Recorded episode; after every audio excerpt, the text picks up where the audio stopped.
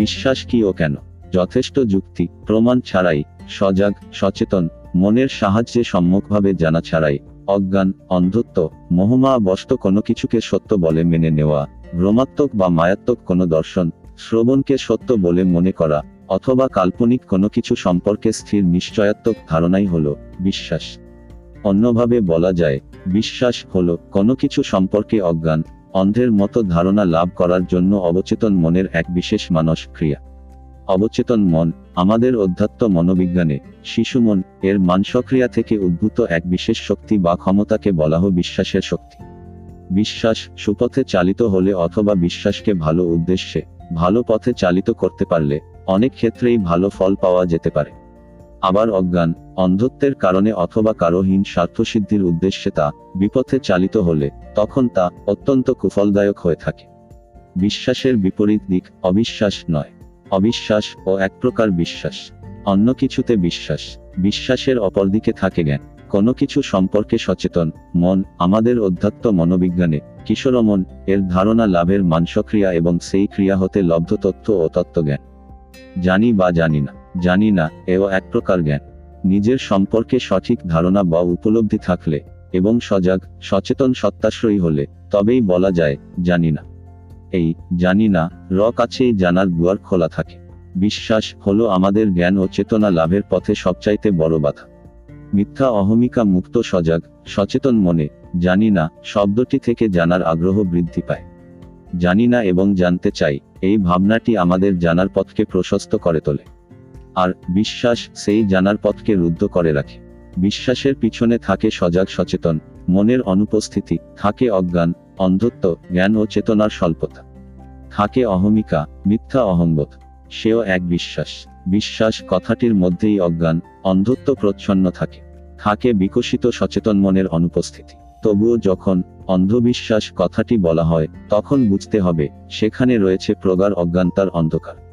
খুব দৃঢ় এবং গভীর বিশ্বাস, যেখান থেকে একজন বিশ্বাসকারী কোনোভাবেই বেরিয়ে আসতে পারে না। কোনো কিছু সম্পর্কে না জানা সত্ত্বেও আমি জানি না একথা স্বীকার করতে চায় না এই অহমিকা। সে নিজের অজ্ঞানতা অক্ষমতাকে সহজভাবে মেনে নিতে অপারক, তা তার আত্মাভিমানকে আহত করে। তাই সে তার এই অক্ষমতাকে চাপা দিয়ে রাখতে অনেক সময় বিশ্বাস এর আশ্রয় নিয়ে থাকে। একজন স্বল্প জ্ঞান ও স্বল্প চেতন মানুষের পক্ষে বিশ্বাস ছাড়া এক পা ও নড়া সম্ভব নয়। আবার সে যদি তার বিশ্বাসকেই দৃঢ়ভাবে আঁকড়ে ধরে থাকে, জ্ঞানলাভে যদি তার অনীহা থাকে, তাহলে তার গতবিধি সেই খুঁটিতে বাঁধা গরুর মতোই সীমাবদ্ধ থাকবে, তার বেশি সে এগুতে পারবে না। বিশ্বাসকে পরিপুষ্ট এবং প্রতিষ্ঠা করে তোলার জন্য বিশ্বাসকারীদের একটা অতি সরল যুক্তি হলো, এত লোক যখন বলছে তখন নিশ্চয়ই এর মধ্যে সত্য আছে। তারা এটা ভেবে দেখে না সারা পৃথিবীর মানুষ যখন বিশ্বাস করত সূর্য পৃথিবীর চারিদিকে ঘোরে, তখন গ্যালিলিওর মতো মাত্র কয়েকজন শুধু জানত সূর্য নয়, পৃথিবী সূর্যের চারিদিকে ঘোরে। তাহলে সংখ্যাগরিষ্ঠ মানুষের ধারণা বা বিশ্বাস ই যে সবসময় সত্য হবে এমন কথা বলা যায় না। বলা হয়ে থাকে কারো বিশ্বাসের বিরুদ্ধে কিছু বলা যাবে না, কারো বিশ্বাসে আঘাত দেওয়া যাবে না। কিন্তু না, সব ক্ষেত্রে কথা খাটে না।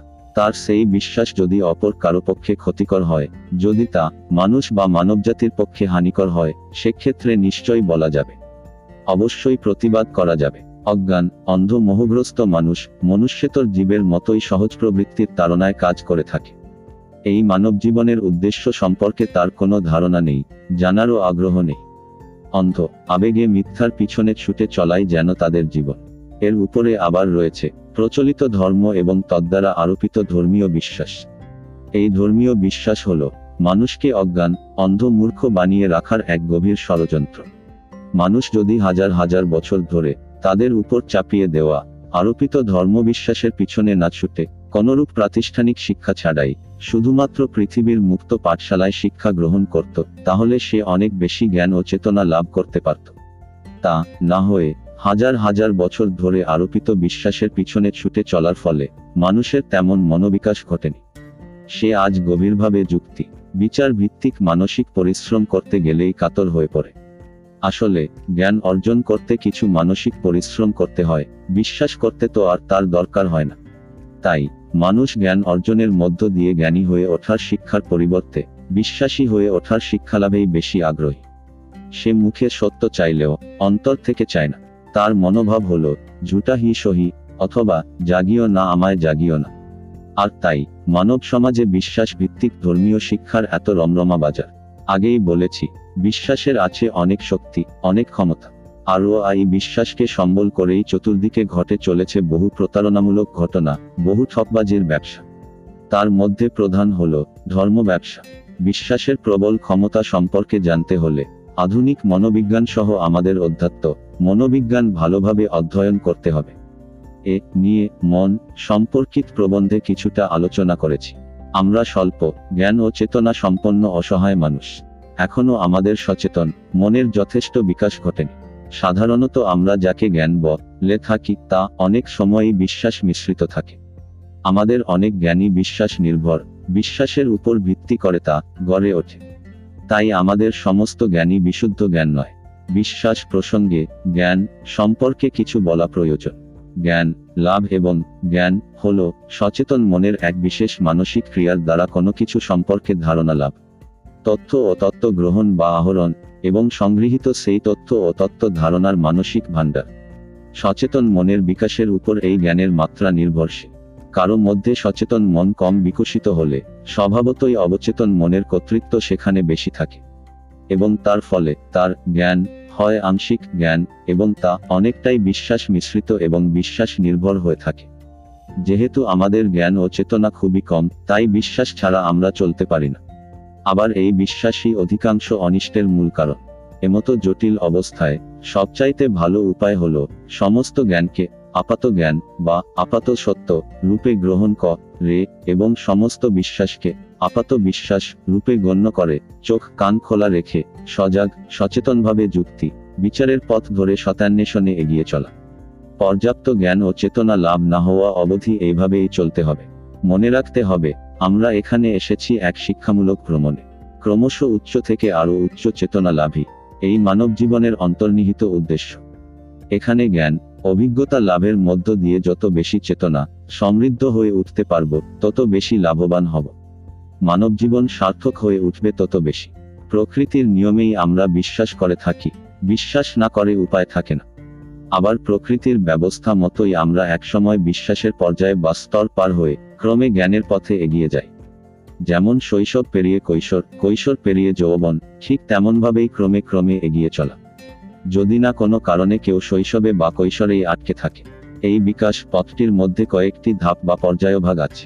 পুরোপুরি বিশ্বাসের স্তরটি হল শৈশব স্তর, তারপর জ্ঞান ও বিশ্বাসের মিশ্র স্তরটি হল কৈশোর।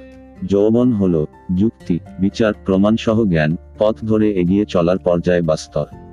এই স্তরে বিশ্বাসের উপস্থিতি খুবই কম। এর পরের স্তরটি হল প্রজ্ঞান স্তর।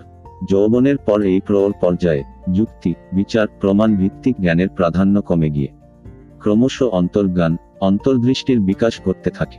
এইভাবেই মণিপদ্মের পাপড়িগুলি একের পর এক স্তরে স্তরে বিকাশ লাভ করতে থাকে, এবং সেই সঙ্গে আমরা পায়ে পায়ে এগিয়ে একসময় পূর্ণ বিকাশ লাভ করতে সক্ষম হই।